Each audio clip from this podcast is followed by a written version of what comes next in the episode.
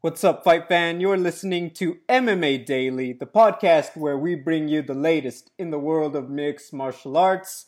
It is Tuesday, August 4th, 2020. This week's episode, a wild week in Vegas. I am your host, Gabriel Gonzalez. This week we'll be talking about UFC Vegas 5, everything that happened between Derek Brunson, Edmen Shahbazyan, and of course the wild events leading up to it, even during fight night. We'll be talking about Khabib versus Gaethje, Whittaker versus Cannonier, and of course everything else going on. And we'll end the show talking about Derrick Lewis versus Alexei Oleinik this Saturday at UFC Vegas 6. I am here with an, once again special co-host Anthony Walker. Anthony, how are you? I'm pretty good, man. Uh, happy to be back on the show with you. Always a pleasure working with you. I, I think we we will throw the disclaimer out that we're both very tired. We didn't have full nights of sleep, so here we are uh, at at, uh, at a good, you know, Kamaru Usman 30%, ready to get it in. hey, I mean, you could go undefeated, be one of the best fighters in the world at 30%, I'd remind you. And I'll I give mean, you. I'm scary at 100. and by the way, second asterisk, we are joined by Anthony's young son who absolutely needs his rest and was eager to start his MMA career young, Adonis Walker. So if you hear him, that's just him adding to the brilliance that his father is imparting upon him. So don't be alarmed if you're wondering, you know, what's going on. Yeah, yep. Uh, might be might be a baby chiming in on uh, his his thoughts about UFC Vegas Five as well. Has he like you know stayed awake? Like, have you tried to get him to watch a fight yet, even though he doesn't know what's going on? He he's definitely watched uh, a fair number of fights with me. He actually seems to really enjoy watching Jon Jones fights. I had to do um, a couple tape study things for I, I don't know if I was doing a roundtable or what, what or, or, one of my podcasts or something. But I was tape studying some Jon Jones, and he was really, really into that. So uh, he, we might have a Bones Jones fan in the house. Uh, he did actually a few days after he was born. We watched the uh, Bellator RIZIN co-promoted New Year's Eve card. Ah. So uh, yeah, so he's he's had some good mixed martial arts in his life already. All right, I hear you. I hear you. well, let's see what Miss Young Adonis has to say today. Um, Anthony, let's get it started. We are coming off fight week. Derek Brunson versus Edmen Shahbazyan on Saturday. A lot of people riding high on Edmen. He was the favorite, but I think the biggest takeaway was um, maybe just a little more seasoning necessary for Edmen. He did not have a bad fight. He looked good. I gave him the first round. But really, I think that this is just a great example of Derek putting it together he weathered the storm. He took some good hits in the first round, too, to his credit. And he really just put it on Edmen, did the damage. Edmen, who's hardly ever out of the first round, suddenly he was really struggling. And really, that was all she wrote. At the end of the second round, we'll talk about the stoppage, but really just impressed with the composure and the execution of the game plan for Brunson. Yeah, I, I, mean, this is this is kind of the, the Brunson performance that we didn't expect, but we've wanted to see for so long. Uh, Derek Brunson has had so many opportunities to break through to to true title contention in the middleweight division, and middleweight since he's uh, entered the UFC has always been a very competitive uh, top heavy division. So he's always been just there and been knocked out at some several times. And you can also think of the the uh, pretty controversial decision loss to Anderson Silva that, that was a setback as well. But I mean, like I said, I mean, uh, he fought Anderson Silva. He's fought Yoel Romero. He's fought uh, Robert Whittaker. He's fought so many Israel Adesanya. He's fought so many great fighters um, that the experience differential was so clear. And Brunson turned on in the proper way it, it showed that there's no comparison, man, for a, a, prospect who's you know barely barely had ten fights to his credit at that point. I, I you know I don't want to write off Edmen Shahbazyan at all right now. He, he's 22 years old. He's still got a lot of life uh, left in him, um, and, and, I'm sure we'll get into that uh, a little bit as as we continue talking here. But but Derek Brunson, um, he, he thoroughly impressed, and this is what we've wanted to see from him for quite some time. Yeah, I think that it really just comes down to the fact that you had a very, just a very young fighter. And I think that at the end of the day, um, Yeah, uh, Derek, uh, I want to give full credit to Derek because, yes, like you said, he had those setbacks, but he's also done the work outside the cage. You know, he's obviously done a lot of work at Sanford MMA. Now, you know, used to be Hard Knocks, used to be Blackzilians. Um, he's really just made that change. Um, and I know, you know, these victories haven't exactly come against the Whittakers and Adesanyas that we've been used to you know, seeing him fight and we're kind of gauging his level. But really, this was just a great fight for Derek. And um, like you said, I, I'm also there with you. I think that Edmund, you can only grow from a fight like this. I'm sure he's, you know, gonna go back, watch the tape, and he knows what he needs to put together. But yeah, I, biggest takeaway just Derek Brunson, this many years in the game with against these many stars, and he's grown as a fighter. Just a great sign for the middleweight division. Um, in terms of what's next, I know that he threw out Darren Till for the name value. Because we have Whittaker versus Cannonier scheduled, I really feel like Jack Hermansson makes the most sense for him. I feel like Hermansson would have been the opponent had Shahbazyan won. So oh. yeah, I really just feel like that fight makes the most sense. I don't want to see him fight a Yoel Romero or Uriah Hall. I know they're coming up at the end of the month, I think. So I just think that Jack, where he's at, and Derek, where he's at with this victory, makes the most sense in terms of name value, in terms of challenging the other man. I just think it works. I mean, from a ranking standpoint, that makes the most sense. And you know, Hermansson being without an opponent right now, I'm sure Brunson didn't take much damage in, in that in this uh, this fight Saturday as well. So that makes a lot of sense. I actually though wouldn't mind seeing him rematch Romero if he were to get past Uriah Hall uh, for two reasons. One, because I think that fight will go a lot differently now. I think this this patient version of Brunson has a much better chance against Yoel Romero, who you quite honestly lately you're just not sure what you're going to get with him. Uh, and then also, uh, it keeps Yoel Romero out of a title fight. And the UFC loves to give him title fights. So uh, let him stay away from belts right now. If Brunson picks up a win uh, against Yoel Romero, then you have a clear cut number one contender. Yeah, I think that um, when you would look at Yoel, uh, with that fight with Yoel Romero, I just like you said, they like to give him title fights. Part of me really just does wonder if, you know, if Derek Brunson just isn't a big enough fish for Yoel. Because I could easily see, you know, I think that this is a rebuilding fight. Yoel is currently on a two fight skid. Um, controversially, but still, you know, numbers are what they are. But in my opinion, I feel like Yoel, he beats Uriah he might be waiting and see, hey, maybe I could rematch the loser of Adesanya and Costa. Maybe if, you know, some happens with Cannonier and Cannonier somehow doesn't get the next title fight if he wins, maybe he can make that fight happen for himself. I just feel like, you know, he knows he could get a bigger fight that unless the card, you know, unless the, you know, cards fall a certain way, he could get a bit better fight than Brunson, and I feel like at this stage of his career, he would take that.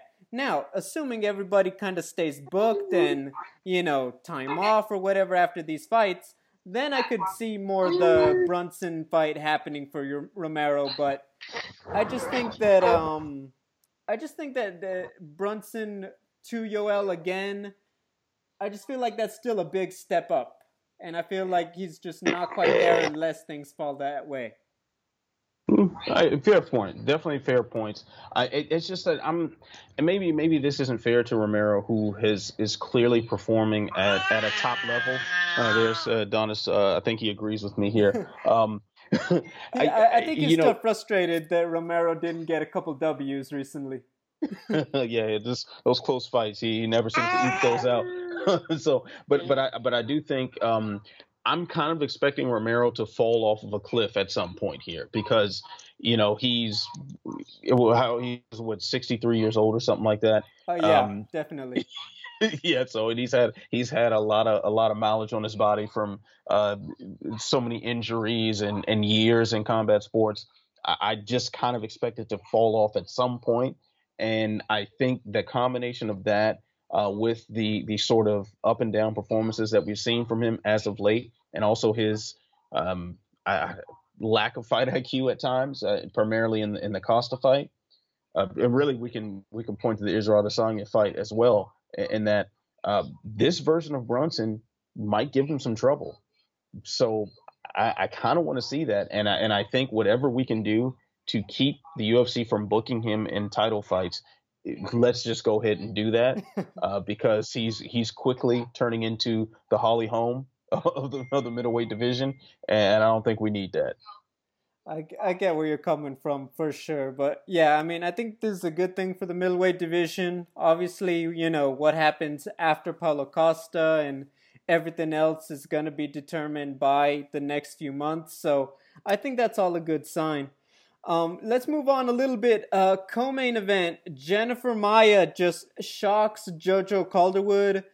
Um, I want to give to you know full credit where it's at. I want to look at it all big picture. On paper, yes, this was supposed to be an easy fight for a full camp JoJo Calderwood. I would point that out. I think people are forgetting she did take this on two weeks' notice. I do also want to point out the fact that Jennifer Maia did know her back was against the wall. And respectfully, you know, I know people are talking about a title shot and all that, and we'll get into that. But before she got the booking against JoJo instead of Araujo, who was her original opponent, this wasn't a big deal fight. By all accounts, Jennifer Maia was fighting for her UFC job if she did not perform well. So I think that that's something to acknowledge is that Jennifer, you know, by all intents and purposes, she looked like she had her weight under control. She looked very sharp in the cage. Um, and once again, I, I want to give credit. I think that's how she performed. I think you have to say a little bit of that is the lack of a full camp for JoJo. But you put all those factors together, and the fact is, she stepped up and she delivered for herself in a big way against a veteran opponent who's looked great too in JoJo Calderwood. Uh, yeah, you're you're right on that. I mean, Jennifer Maia was not supposed to win this fight. I mean, if if if we thought that Jennifer Maia was going to win this fight, JoJo Calderwood would not have taken it. She was essentially guaranteed a title shot um, and wasted it away. So it, it's just unfortunate for for Calderwood, who has kind of had her setbacks at the wrong times and kind of struggled to find her place as far as weight class is concerned. Uh, but for Maia, this is this is certainly a big leg up. You know, granted, the the prize at the end of all of this is uh, to to do violence against Shevchenko, or uh, should I say, have violence done upon you from Shevchenko. I think that scared Adonis. yeah, I think yeah, Don, Adonis was was terrified of uh, watching Shevchenko slaughter someone else at 125.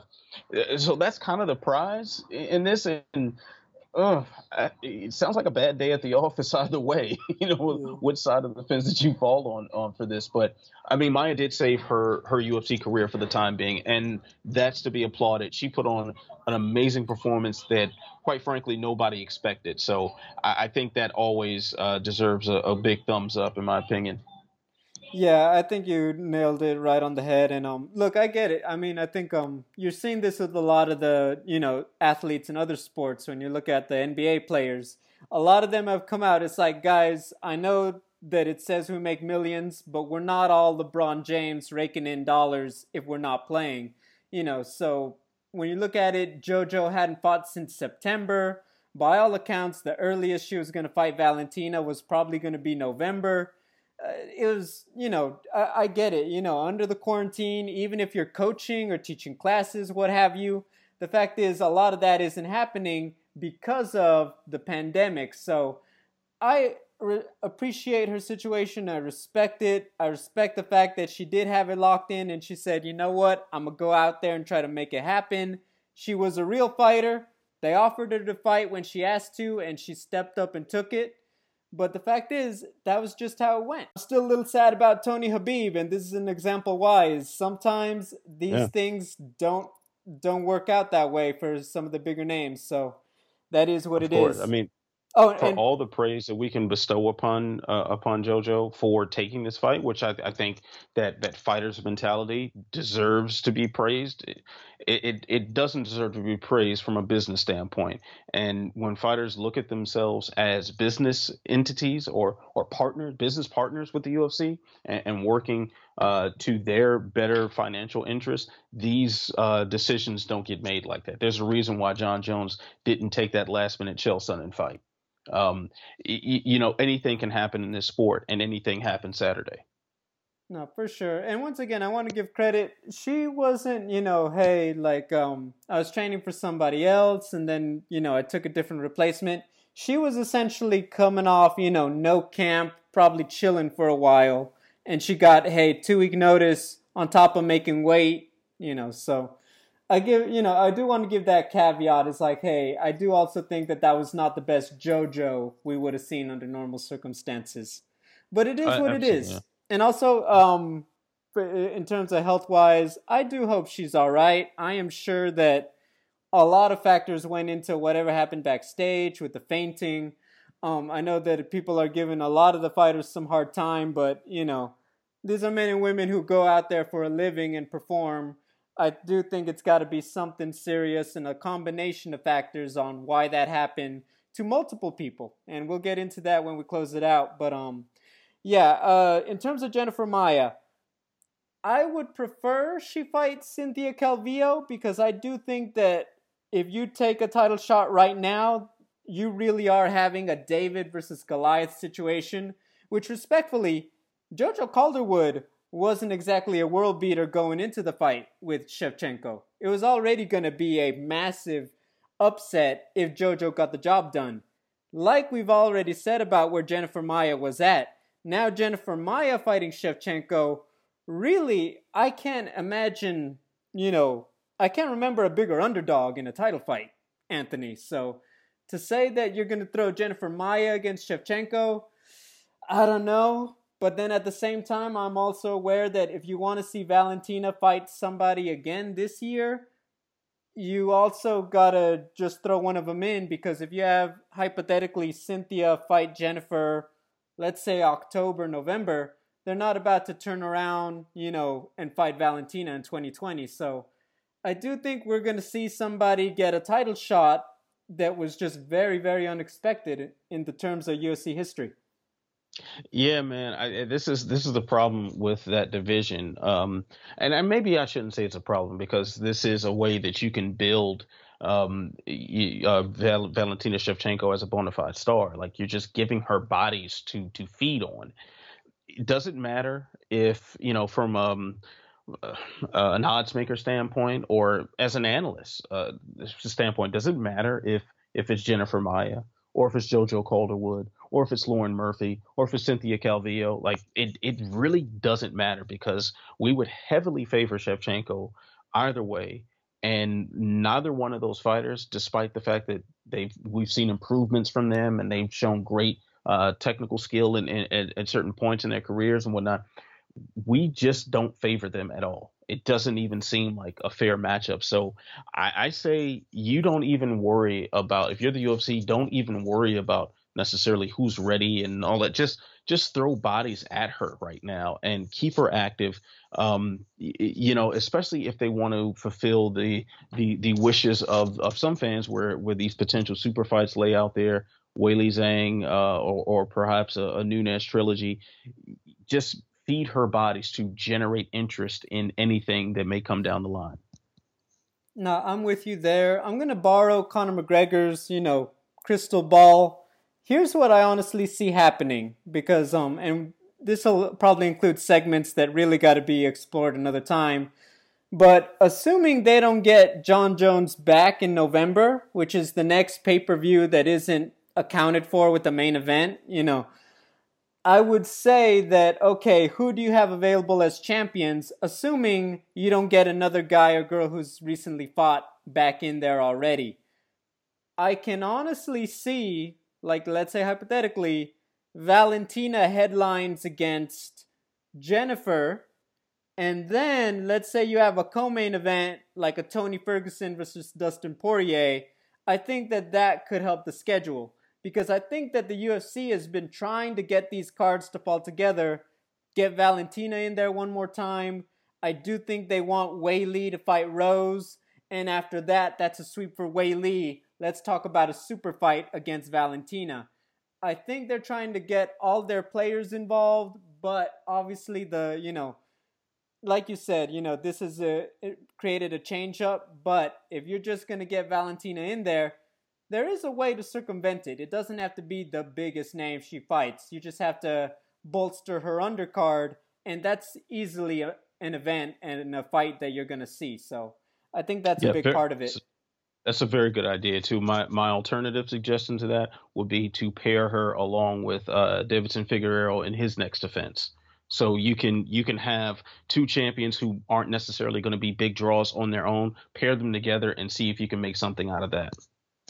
I'm with you there. And also, uh, I think this is a little unfair because I know she's popular. I know she can bolster a pay per view, but Valentina is also somebody that they've also put on regular ESPN Plus. She's not always been a pay per view star, so could we see her just kind of headlining a big weekend Saturday on Big ESPN card too? Absolutely. Absolutely. Yes. But so, you know, there are a lot of options, but for my money, when I'm looking at the UFC schedule, I feel like that's in play. And look, that's managing another, a lot of factors, particularly at light heavyweight. And what the heck are they planning to do? That can be a whole other entire podcast on that. So, um, before we move on, uh, Anthony, on Tuesday we talked about it. Nice normal week. We had a new main event, but that was okay. And then things just started happening. I don't know like what it was, but suddenly you have all these fighters, short replacement, 24, 36 hour notice. That morning, um, what was it? Gerald Meerschaert tested positive for COVID after being there all week. Uh, Trevin Giles fainted before his fight. Literally, they're getting ready for his fight on the broadcast, and he's just out. Then you hear about Jojo Calderwood after the fact I know that. Look, we obviously don't have the answers, but I'm gonna toss this question to you anyway. What the heck happened in Vegas? Um, well, one thing I think we can rule out right away is that very irresponsible speculation on the broadcast that Trevin Giles was too nervous or afraid to to come to the cage, and he passed out as a result of that. That's absolutely ridiculous for um, a, a fight veteran you know, who's passing out before he makes the wall, who also happens to be a Houston police officer, you know, one of the most stressful jobs that you can have in the world and one of the most dangerous jobs you can have in the world, but he's he passes out before doing something that he's done many times before. I, I think that was highly, highly irresponsible uh, for that to be said on the broadcast.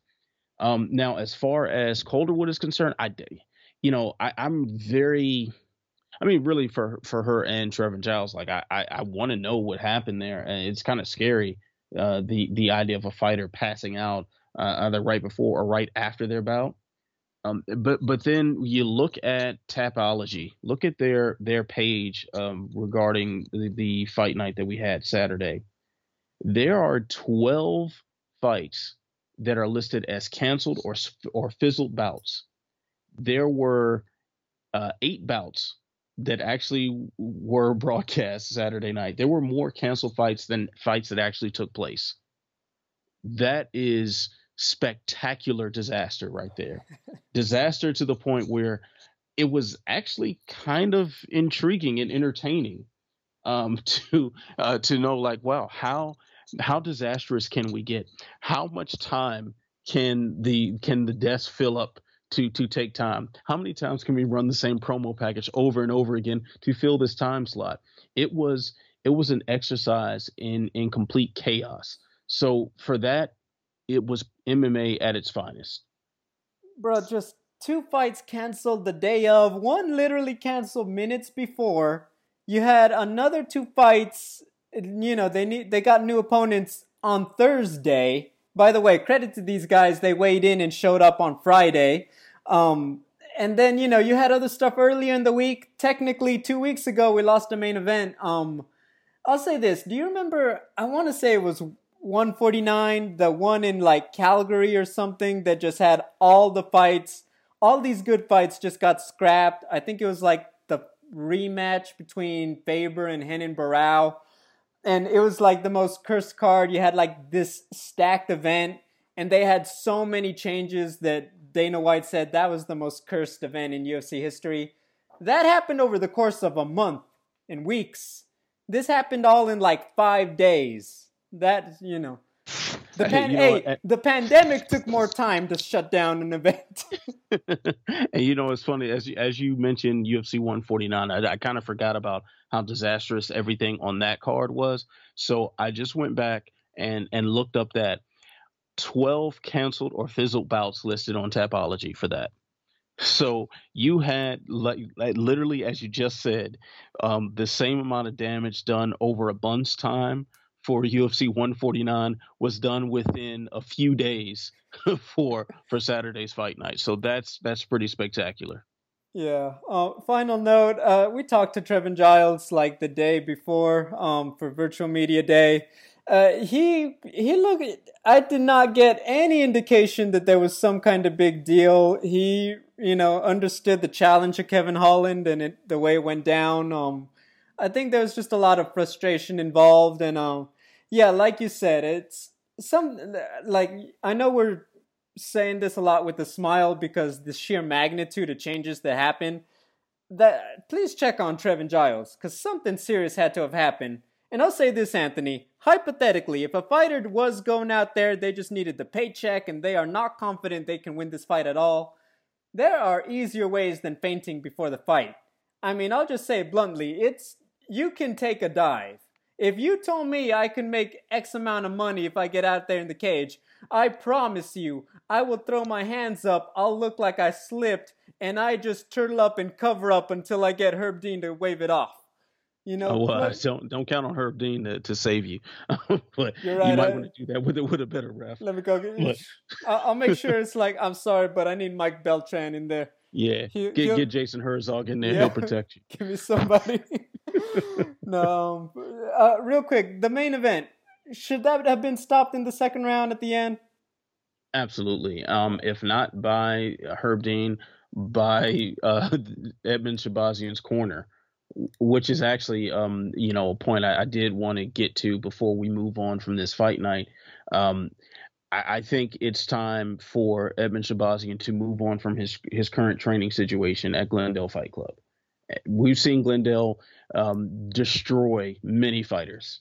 We've seen, you know, Travis Browne slide. We've seen um, Jake Ellenberger. Good lord, when Jake Ellenberger got there, how how his skills degraded.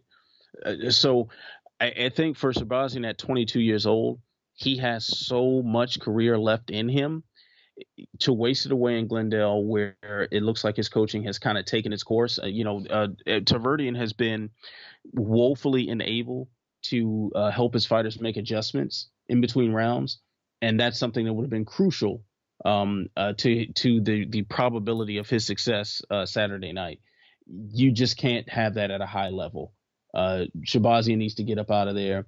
Um, Tarverdyan failed him by not um, stopping that fight in between rounds by allowing him to answer the bell for the next round, and Herb Dean failed him uh, for not stopping it originally.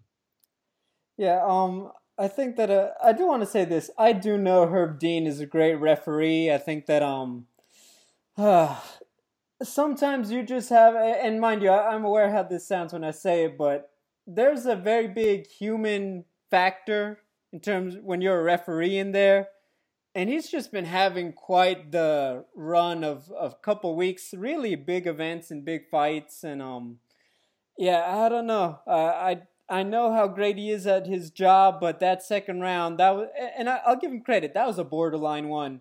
Like I even looked at it, then I'm like, I mean, really, that one could have gone either way because Edmund did kick him off, and the last punch, the big one that he tried to finish with, didn't really land for Brunson, and it was like I get it. But then you look at like the Anthony Joshua fight, you remember he's looking fine, the ref calls it. There's a reason why this stuff can get controversial. It's because of the human factor. And then in terms of the coaching, I know Tarverdyan's um, record with UFC fighters, it kind of speaks for itself. I do want to give the credit that he is also the guy that got Edmond to Saturday night to begin with. I mean, look, I always say this only they know for sure what kind of work and growth they feel they're getting. But I'm also aware of the numbers, like you're saying. So that's a tough one for me because I do feel like, hey, that would be that would be just contradictory to me. It's like, oh well, Edmond got here. He's you know a big part of that was I believed he could win the fight Saturday. So, and he, Ed Tarverdyan's the coach that got him there. So I'm torn because I want to stand by it. But yes, I think that um there are a lot of factors. Part of it could he have gotten a little bit better advice? I will say yes. And when you look at the fight, I think that there was a reason why Herb Dean stopped it early, and I think the coaches should have seen it too. This is already we're already in the red zone for Edmond, and I do think that was just an error that they didn't call it in the corner. Yeah, I, yeah, I'm I'm I'm with you on, on, on a lot of that. I will say this though, um, I I get your I, your point about Shahbazyan uh, being brought up by Tarverdyan, and that's that's a very very fair statement. But I think it's also um, very clear in a lot of lot of fighters' careers when it's time to move on from your original camp. Uh, so we we can take a look at someone like Ovince St. Preux, who has stayed uh, with his small camp in Tennessee since the beginning of his career. We've all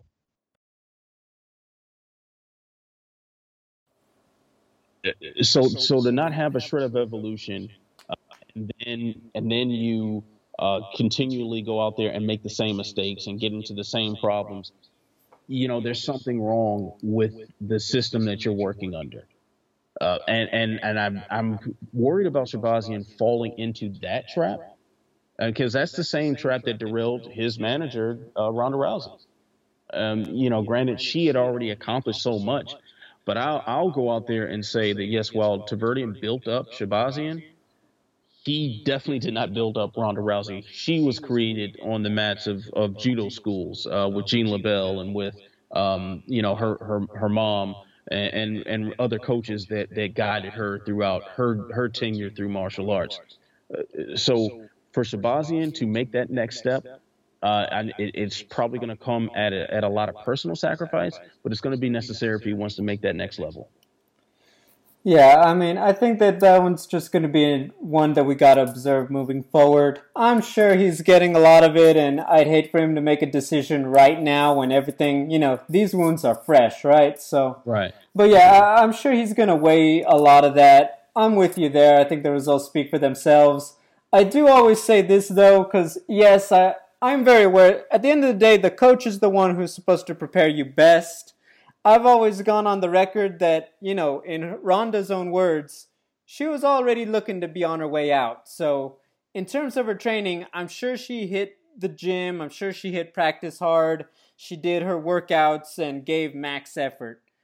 I can't say that I believe that she was out there drilling, learning the ins and outs of boxing and striking and this and that that she needed to, maybe some offensive wrestling, like you needed to to evolve with competition that she saw later in her career. So I do think there is a bit of that factor when you talk about uh, Tarverdyan's coaching, but once again, that's a lot of other factors, and Edmond will weigh his chances if this becomes a trend, then I do think that there's really going to be no question. You just got to look at it for what it is, and there's really nothing else to add to it.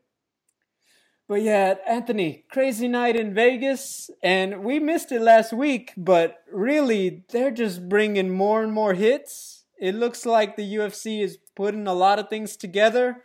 We get the news October has its pay per view. We will get the unification between Khabib Nurmagomedov taking on Justin Gaethje. Um, we're not about to do a full breakdown now, obviously months out from the fight, but really, I think the big story for me, Anthony, is um, if you're Khabib, this is a big feather in your cap.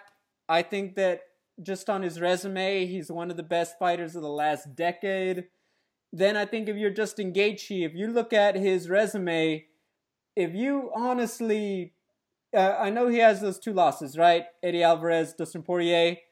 If you go on this run that culminates in stopping or you know defeating Tony Ferguson and Khabib back to back. I'm sorry, but you're in the conversation of one of the best lightweights ever, regardless of what your re- resume looked like before, just on his turnaround in the last two years. So, this is a high stakes fight, and really one of the most competitive fights you can imagine for a dominant guy in Khabib Nurmagomedov. Um, yeah, I don't think I could I could have said that any better. This is certainly if, if Khabib were to win this fight, um, we're we have no choice but to mention him among the the all time great lightweights, which he's already a part of, but the all time great lightweight champions. Uh, he he's had you know we we can definitely poke holes in his resume um, prior to say the um, Rafael dos Anjos win. Maybe I, I, that's probably where where I think the the highest level of oppositions kind of kind of really kicked in for him. Um, but man, it, it'd be no denying it. Absolutely no denying it. He will. He would have with a victory over Justin Gaethje. He will have, um, you know, some some names like Conor McGregor uh, on on his resume, uh, Dustin Poirier, um, Al Iaquinta, Edson Barboza. Uh, those those are fantastic names um, that are still very dangerous competitors at, at 155. Um, now, I think the biggest question mark for me, at least on on this, is what Khabib's mental state is going to be. You know, un- unfortunately, his his father just passed, well, just a, a, few weeks ago, if I'm not mistaken. Um, so I'm, I'm quite frankly, I'm I'm surprised that he took this booking when he did. Um, but perhaps there's a reason why, uh, besides just Ramadan uh, coming up soon, that there's a reason why his, you know, this this fight is is so far away uh, considering how the the normal uh, time that they announce fights before before they happen, and and we're kind of outside of that range. Uh, without his father, who also happens to be his coach, just what where is he going to be? That's the biggest biggest question for me. I think from a skill standpoint, Justin Gaethje probably presents the most problems for him on paper uh, you know, besides uh, a pre COVID 19 Tony Ferguson. So I, am I'm, I'm really, you know, and, and, and like, I don't want to go into the, the X's and O's, of course, because we've got plenty of time to do that.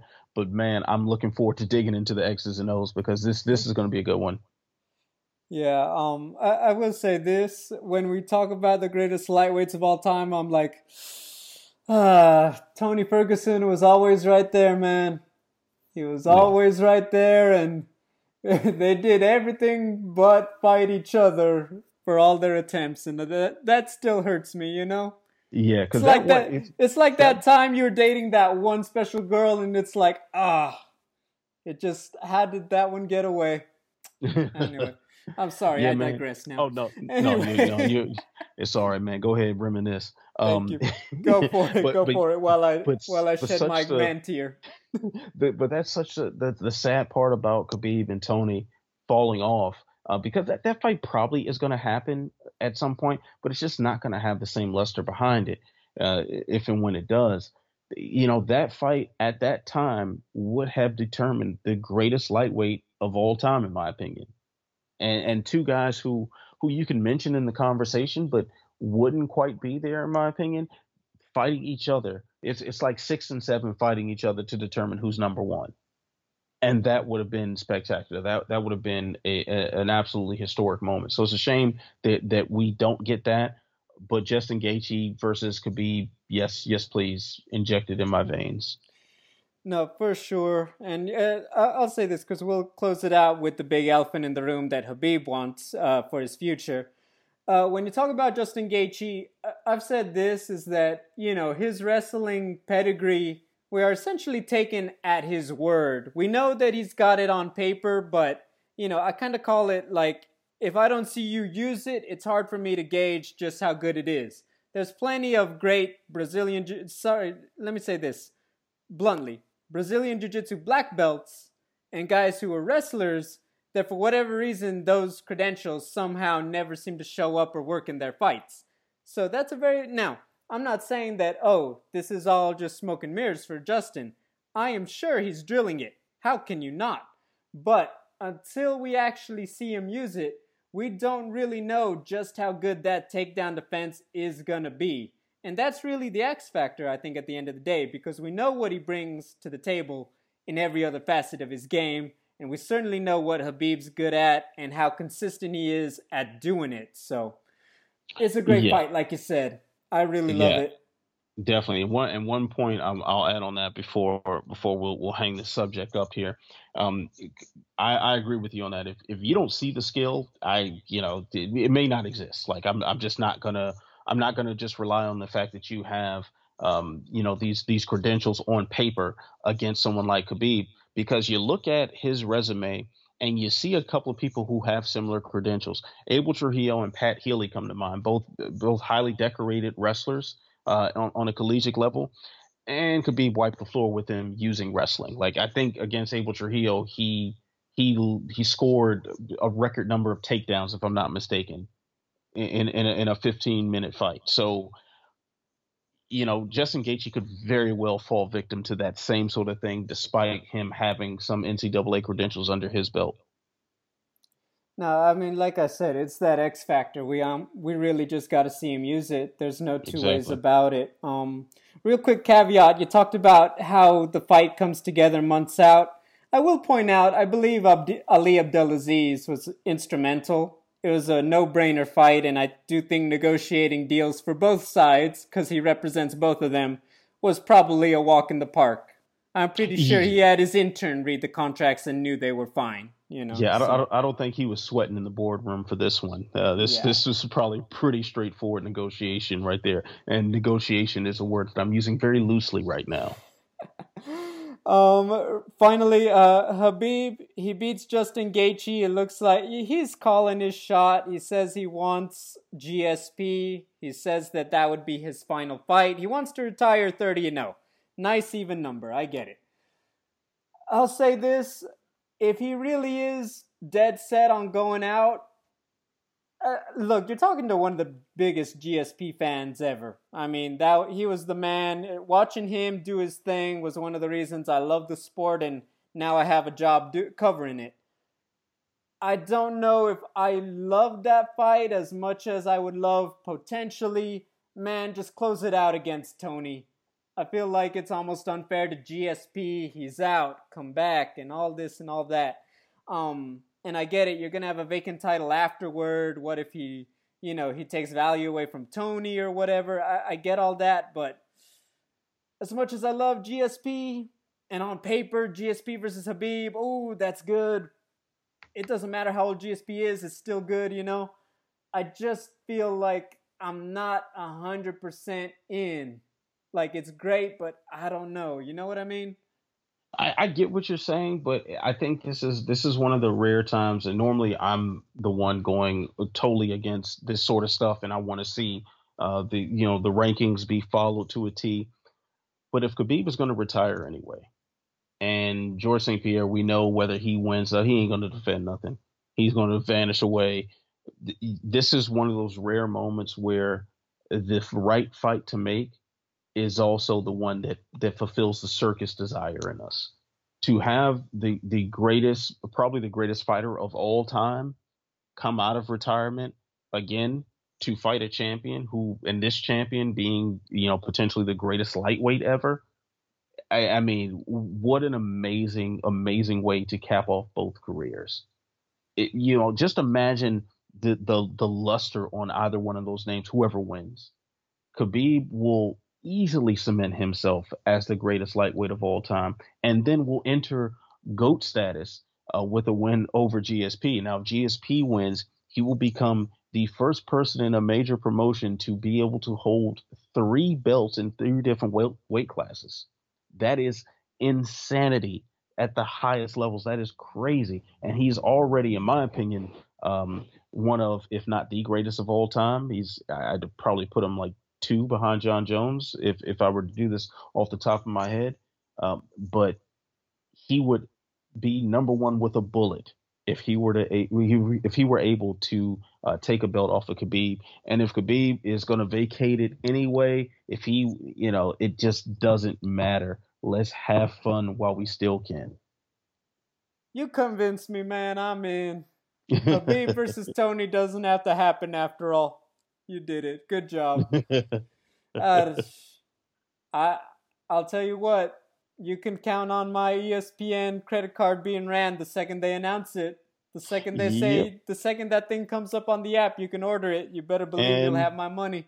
Buy the yeah. moment I see that one pop up. For sure.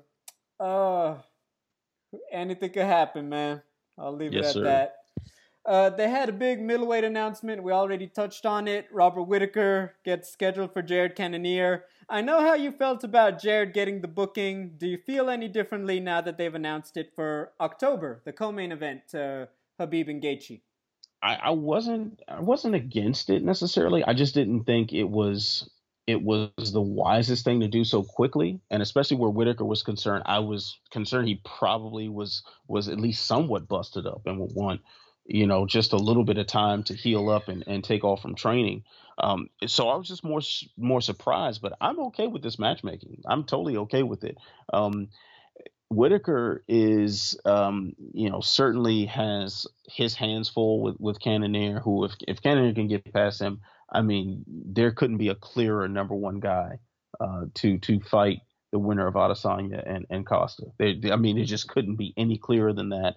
Um, and and for Cannonier's sake, you know, he definitely has spent some time on injured reserve, and what a great way to bounce back a fight that um, that one you can get a former uh, title holder, you can get his scalp on your resume, and at the same time, from a style standpoint, um, with some of the some of the, the the holes in Whittaker's game that he possibly can exploit. I mean, that's this is probably the best case scenario uh, for taking a fight and risking a, a title shot that that that you're you know almost guaranteed to get. So I like this. Yeah, I think that um especially if you're Jared, like let's be honest, if you were champion tomorrow, you'd probably be fighting Whittaker very likely anyway, the way that he's, you know, where he's at in the division. So I like the idea of take him out now if you're Cannonier I do, you know, respectfully, he might be in a little bit of the JoJo Calderwood uh, position. He hasn't fought in a while. You know, it's been a minute. He's been on injury. You know, who knows, like, what his situation is at. It might just be like, hey, you know, the time for waiting is kind of just over. So I think that that's something to be acknowledged. Uh, Whittaker taking this fight less than a week after the Till fight was announced. That to me is just I think that that you know he talked about burnout earlier this year. If he's trying to double down and say he wants it all back, I think this is a sign. And I think that a motivated Whittaker is just very dangerous. And once again, stylistically, the damage that they bring to the fight, they have so much offensive firepower between them. I mean, I'm all I'm here for it. I'm ready. I think that this is a big deal for the middleweight division. Um, I'm gonna throw a little bit of a curveball at you, Anthony, because I see all this happening, and I'm gonna touch on it again. The situation at light heavyweight, because I really felt like what the UFC is trying to do, Izzy, you know, maybe beat Jared, maybe beat Costa, and then you're setting up a big champion versus champion fight with Jon Jones because Jon Jones' situation is what it is, and that once again, that's a whole nother story. I thought of something, and this is me getting into my tin hat conspiracy theory. So ride with me here. Oh, absolutely. I feel like if Adesanya beats Costa, and somehow there is still no resolution with Jon Jones and everything going on, I can see a possibility Adesanya moves up, fights a guy like Dominick Reyes, interim title. Just put the full heat on Jon Jones if you're UFC. And if you're Adesanya, what do you got to lose? You're still the man at 185. What do you think? I'm I'm not mad at that at all. I, I'm not mad at that one bit now because when we talk about Adesanya uh, moving up to fight Jones, the personalities and the fight styles can sell that fight alone. But I think the the more convincing um, for anyone who's doubting this being a, a real thing, it, it, it's convincing that uh, that Adesanya is ready for that. That's always the question mark. Jon Jones has done his part to have any super fight he wants. If if Jones today decided, you know what, I want to fight for the heavyweight title, well, sorry, DC, you're going to sit down for a second. Like that's the level of, of prestige that Jon Jones has built up in his brand uh, with with the performances he's done against some of the all time great fighters at 205. Adesanya is just getting started, so he just doesn't have uh, that level of of political currency right now. Uh, so do whatever you can to build that up if you really want this fight to happen. Uh, so if he's if he's got to go through Cannonier, he's got to go through Costa, he's got to go through Whittaker again, or he at some point he takes a 205 pound fight. Doesn't necessarily have to be for an interim title. Uh, he could just take a one off, um, you know, against uh, you know a uh, Anthony Smith or Corey Anderson or some something of, of, that nature, similar to what. Granted, we didn't get a, a 205 fight, uh, a title fight at least out of this, but Anderson Silva going up for these one-off fights at light heavyweight during his reign. So I'm all for that. That sounds like a fantastic plan. And quite frankly, from a, just a pure entertainment standpoint, Adesanya versus Dominick Reyes sounds just nuts. Sign me up. Right. And I say this yeah. because when I look at, okay, you know, you're going to have Adesanya versus Costa next month. By the time we get to whatever the next stage is going to be at middleweight, who knows where they're at? They may feel like, you know, with all due respect, you might feel like you need a bigger splash if the Jon Jones situation is not resolved. So, you know, unfortunately for Jared, because for this to happen twice would just be, it would just suck but the idea that like, hey, you know, if Jon Jones still isn't back and Adesanya is coming off a win, they may be Jared. You're gonna chill at 185. Where we have bigger plans for Izzy, and they just try to make some more big fights happen down the line. So, yeah, I mean, it could really be anything at this point. So, but yeah, I throw that out because when I look at Jared beating Whittaker, possibly I don't know how long into the future we may be waiting for his title shot still. So right. there right. we are. I, I, I'm, I'm telling you, man, I'm I'm buying what you're selling. I, I like that idea a lot.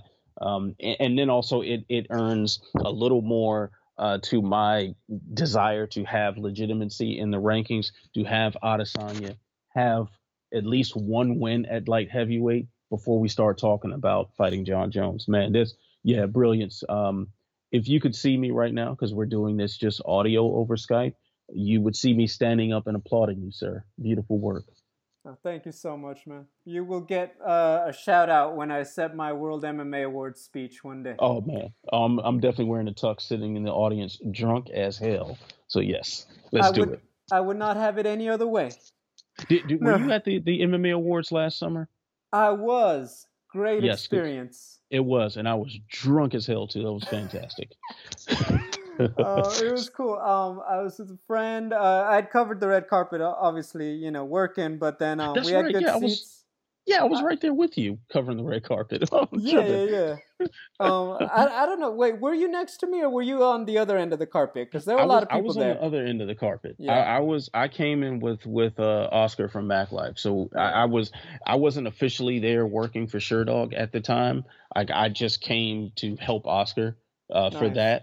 Um, so I was just chilling and yeah, I, I, I definitely got sauced up uh, once we went in for the event. So that was that was fantastic. Uh, Duke Roufus um, and I were sitting beside each other. That was interesting. He probably thinks I'm a moron. I am. So yeah. Life is good, good isn't it? uh, times, you know, it, it, was cool. I was right around the MMA fighting guys. Uh, Chuck Mindenhall was there, and obviously you get to see them go up and accept the award for best outlet so it was nice. It was cool to see them and just you know clap for them because they work hard and they're always good to us you know very oh, kind yeah, folks yeah, good, there. Good folks, very, very good, very kind folks. Um, yeah, I was I was sitting with uh with Pat Auger, who at, at the time we both were with with Sherdog, and now we're actually together at Body Lock. Um, oh. but we were we were just laughing and joking. How I was like, oh, Sherdog's not going to win this award, but let's just be ready to stand up just in case. so, hey, just pretend you're going to get up when they announce it. I mean, why not? We all there to have some fun. No, yeah. man, it was good times. Uh, before we move on to Oleinik versus Lewis, a couple things going on. I'll start with the easy one. Paige VanZant, all these rumors about bare knuckle boxing. I really feel I saw the report, and it came from somebody who does work in media. It's not somebody I believe with a blue check mark. And I swear to goodness, I really do think that this caught steam by a guy just trying to get clicks. Doesn't matter what he was trying to sell. He was trying to sell a genie in a lamp. You know what I mean? I, yeah, I'm. I don't buy yeah. this. And I'll, but I will say, why would you not pay her a lot? If you're willing to pay Mike Tyson, Paige VanZant could also help ratings. Uh, yeah, I, I, don't think it's it's impossible that, that they made an offer to her. It actually seems quite logical that she's exactly the sort of person that they would want. She, as a fighter, I mean, she's tough as I don't know what, um, but she's also uh, obviously an attractive woman who attracts a lot of attention. So you're gonna have some some boozed up redneck in the crowd yelling and screaming and whistling at her she's walking to the cage I mean walking to the ring. And that's kind of what they want. Um so so that's that's what it is. Um but I think Bellator makes a lot more sense for her simply because her husband's there and simply because it's a bigger audience. She can have um, sponsors on her trunks that are going to attract more money because more people are going to watch Bellator than they're going to watch BKFC. Uh, and then also before um, before I forget this point, if you think that BKFC had enough money to pay Mike Tyson, um, is what what they what the the figure reported was like twenty to twenty five million. First of all, if you think BKFC has twenty five million, uh, and secondly, if you think they're going to give that twenty five million to Mike Tyson, or that uh, uh yeah, this just no. Could they no. break even if they put yeah. a Mike Tyson pay per view, though. Absolutely not. They would lose so much money. Like, it, you know what? That seems ah, only if you brought down the pay per view enough could you break even. I think that that would do it. But if you do it at a standard price, you're really maybe you are smoking whatever Nate Diaz brings to the open workout. You know what I mean? Yeah, and and at least I'll, I'll say I interviewed Mike Tyson one time um, at at his his ranch in, in El Segundo. Now, when I asked him about BKFC then, and granted this was this was last year, so maybe his feelings have changed, or you know his financial situation has changed. I I, I wouldn't have the foggiest idea, but I asked him about that, and he gave me this really disgusted look. He was like, "Oh, I can't do that. That's too brutal." I'm not. I can't even watch it.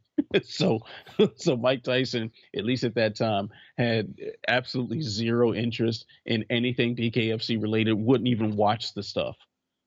So to think that he's going to fight in that organization, I, I find laughable. Breaking news right there. That says it all. Anyway, uh, yeah, I'm with you there. I think Paige right there for Bellator.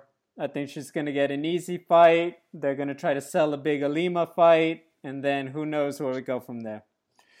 Um, yeah, the other one, um, we're not talking much about Bellator, even though they have a nice fight between Benson Henderson and Michael Chandler. Very bluntly, Michael Chandler's on the last fight of his Bellator contract. He doesn't win a belt if he wins on Saturday, or sorry, Friday. Do you see him signing with somebody else? Why or why not? Um, I actually see him signing with one championship. Um, if he goes outside of Bellator now, I think Bellator is going to throw everything they can at him because the the company has, in a lot of ways, built themselves off of his back, and and he um is equally, you know, sort of co. It's like a codependent thing, which it's good that they have that that relationship. Uh, he seems to be very close with Scott Coker and and the the officials there, but it is notable that now uh, Bellator isn't exactly managed the same way as it once was. I know Stephen Espinoza uh, head of Showtime Sports. He has uh, a lot of say in that promotion now. It, so there are changes from an upper management level that maybe aren't going to make things the same when it comes time to negotiate your, your next contract. But also, I mean, one championship is throwing money around at proven uh, American fighters right now. You can look at Eddie Alvarez, former Bellator champion, former UFC champion. Um, the the figures reported around him uh, maybe maybe they haven't been reported. I've off the record. I've I've heard a few numbers thrown out there. So I, I don't know if if there have been official reports to corroborate this, but if the figures I heard are true, um, man, that sounds really attractive if you're Michael Chandler. And um, you know, we've heard, and granted, there are a lot of fighters that have these sort of rumors swirling around. We've heard of some, you know, substances that may be a part of Chandler's diet. Um, one championship, despite their claims that VADA is associated with them we kind of know it's a it's a it's a loose show as far as uh, what your supplement intake is like. So those factors might make it attractive, and then you have Eddie Alvarez out there to get that trilogy fight that I'm sure he really really wants. Uh, so one championship seems like the most logical place for him to go if he if he decides to leave Bellator.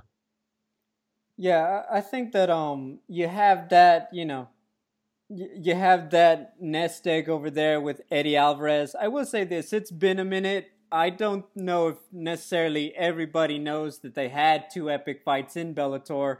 Remember, this is still, you know, Bjorn Rebney's uh, Bellator that these fights happened at the time. So, not quite, you know, uh, I don't even know if they were off of Spike TV yet when these fights, uh, you know, came on. So, I think that there's something to be said about just how much value do they think is still there for Chandler. I think that he does enter as an immediate player, especially coming off a win on Friday. I don't know if okay, do you see this guy making a run, doing your tournament, working up the rankings, you know, how close do you see him to a title shot to begin with? All of that I think still needs to be determined, and I'm I, I really do look forward to seeing what they do about that but yeah, I, I would say that there. In terms of UFC, there's always been a bunch of fights that would have been great. That's still great for him to to see him in for sure. I don't know if financially they're about to offer him the deal for it. When you look at lightweight, I mean, you know, he were to enter tomorrow, he's not in the immediate title picture. You have that right. big four of Khabib, Tony, Conor, Justin, you know, throw in Poirier for the heck of it. Um, it it's re- Charles Oliveira. It's you know he still could easily be on one or two fights against uh, two killers before he even looks at a UFC title shot. That's just how loaded it is right now today. So I don't know if necessarily he feels like it's worth it because one, they'd have to offer him the dollar amount because you know Bellator's got a nice base value for him by now. Right. And then, you know, so you'd probably right. have to leave, you'd have to accept probably a little bit less, and you'd have to accept the fact that you're not the biggest fish in a small pond. You would have to work your way up at this stage of your career. He may feel like the time for putting a campaign together to get to a title is behind him at this stage. So I'm sure he'll weigh that, but yeah, I also see Bellator and one being the two obvious ones, and um, I'm sure he's gonna weigh it as he always has. Stay in Bellator where he's the big fish in a smaller pond, or take your chances to build up your name in one of the other ones. Right, I, I think you made uh, some excellent points there. I want to expound upon just a little bit as far as him working his way up through the UFC uh, to get uh, to to get uh, in the title picture. You know, they would have the UFC would have to offer him a title shot like right out the gate um, in in order to make it worth his while. I believe because you, you think back to Ben Henderson leaving the UFC to go to Bellator, or you think about Eddie Alvarez leaving the UFC to go to one championship. Both times, um, by um, the statements made by the aforementioned gentleman, they said that the contracts that the UFC offered were good contracts that they, you know, it was a lot of money. However, they were very incentive laden. You had to work your way back up to a title shot in order to really get the big money that the other promotions were just offering you to walk right in right then. Um, so I suspect they would do the same thing with Michael Chandler, that they would say, hey, you get a boatload of cash if you work your way up to a fight against Khabib or Gaethje or whoever is champion at the time. Uh, but if you don't, eh, you know, you're going to take a lot less money and a lot more damage because the UFC's lightweight division is is an absolute minefield of of pure violence that you you want to get paid as much as you possibly can to endure. Yeah, I mean, and, once again, you know, a lot of this is coming off a victory. I mean, I, I can't help but state this that he loses two in a row. There will be question like, hey, are we getting the same Michael Chandler who was breaking all these records and doing all this great stuff in Bellator? He's still going to be a competitive fighter, no doubt, but, you know, I think that max money comes with the impression that you are still getting a guy at that level. So Agreed. Yeah, it's going to be a big question, and that's a great fight. I like the run Benson Henderson is on. I think it's just a good matchup between the two of them. So I'll be tuning in. It'll be a nice Friday. Absolutely. Uh, let's go ahead and close this out. Anthony, Derrick Lewis, Alexei Oleinik, striker versus grappler. The slim down Derrick versus.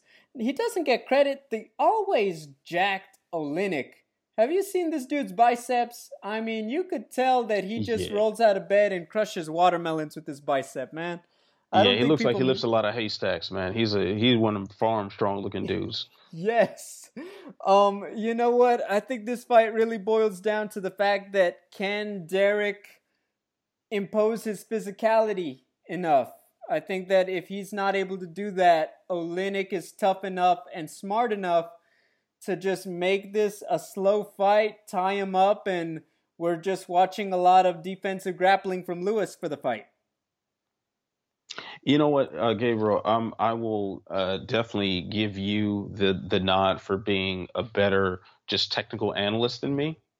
Uh, but I will say this is the time for me to shine right now because this is a fight where you you don't want to technically analyze this.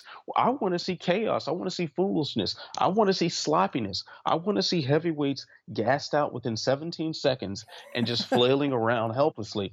Uh, this fight is going to be one way traffic either way. Either Derrick Lewis is going to completely decapitate Oleinik, who doesn't always have the, the best chin, or we're going to see Oleinik Ezekiel choke uh, uh, Derrick Lewis, who has been submitted in the past. So I'm I'm here for it, man. I'm totally here for it.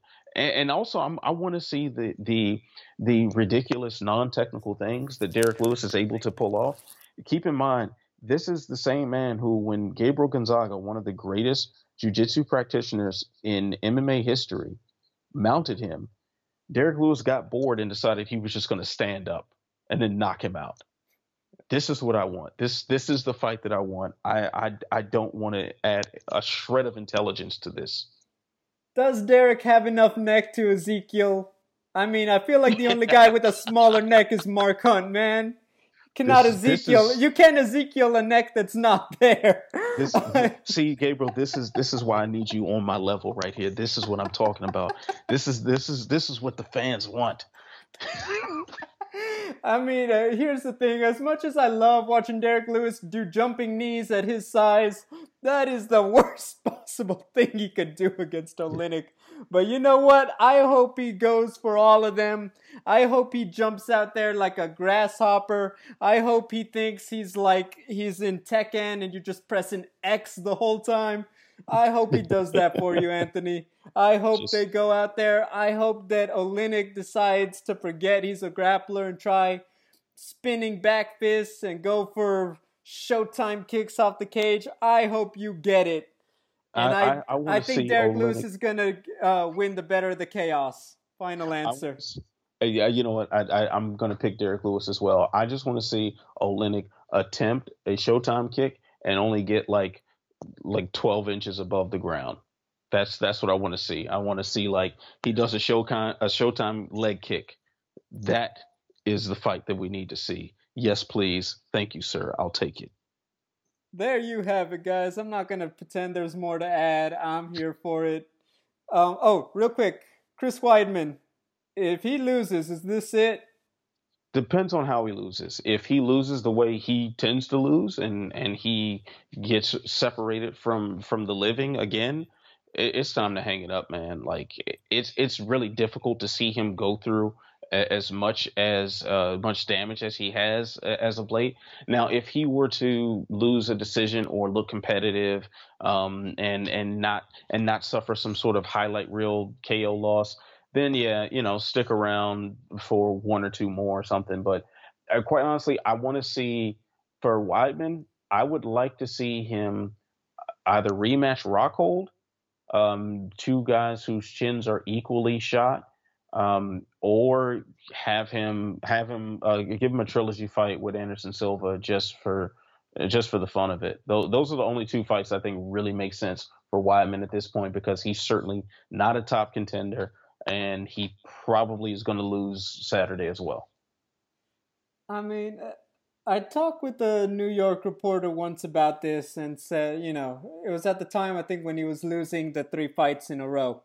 Um, and said, she said to me very bluntly, like, you have no idea how much Chris, Meid, Chris Weidman was instrumental to the campaign to get MMA and the UFC to New York.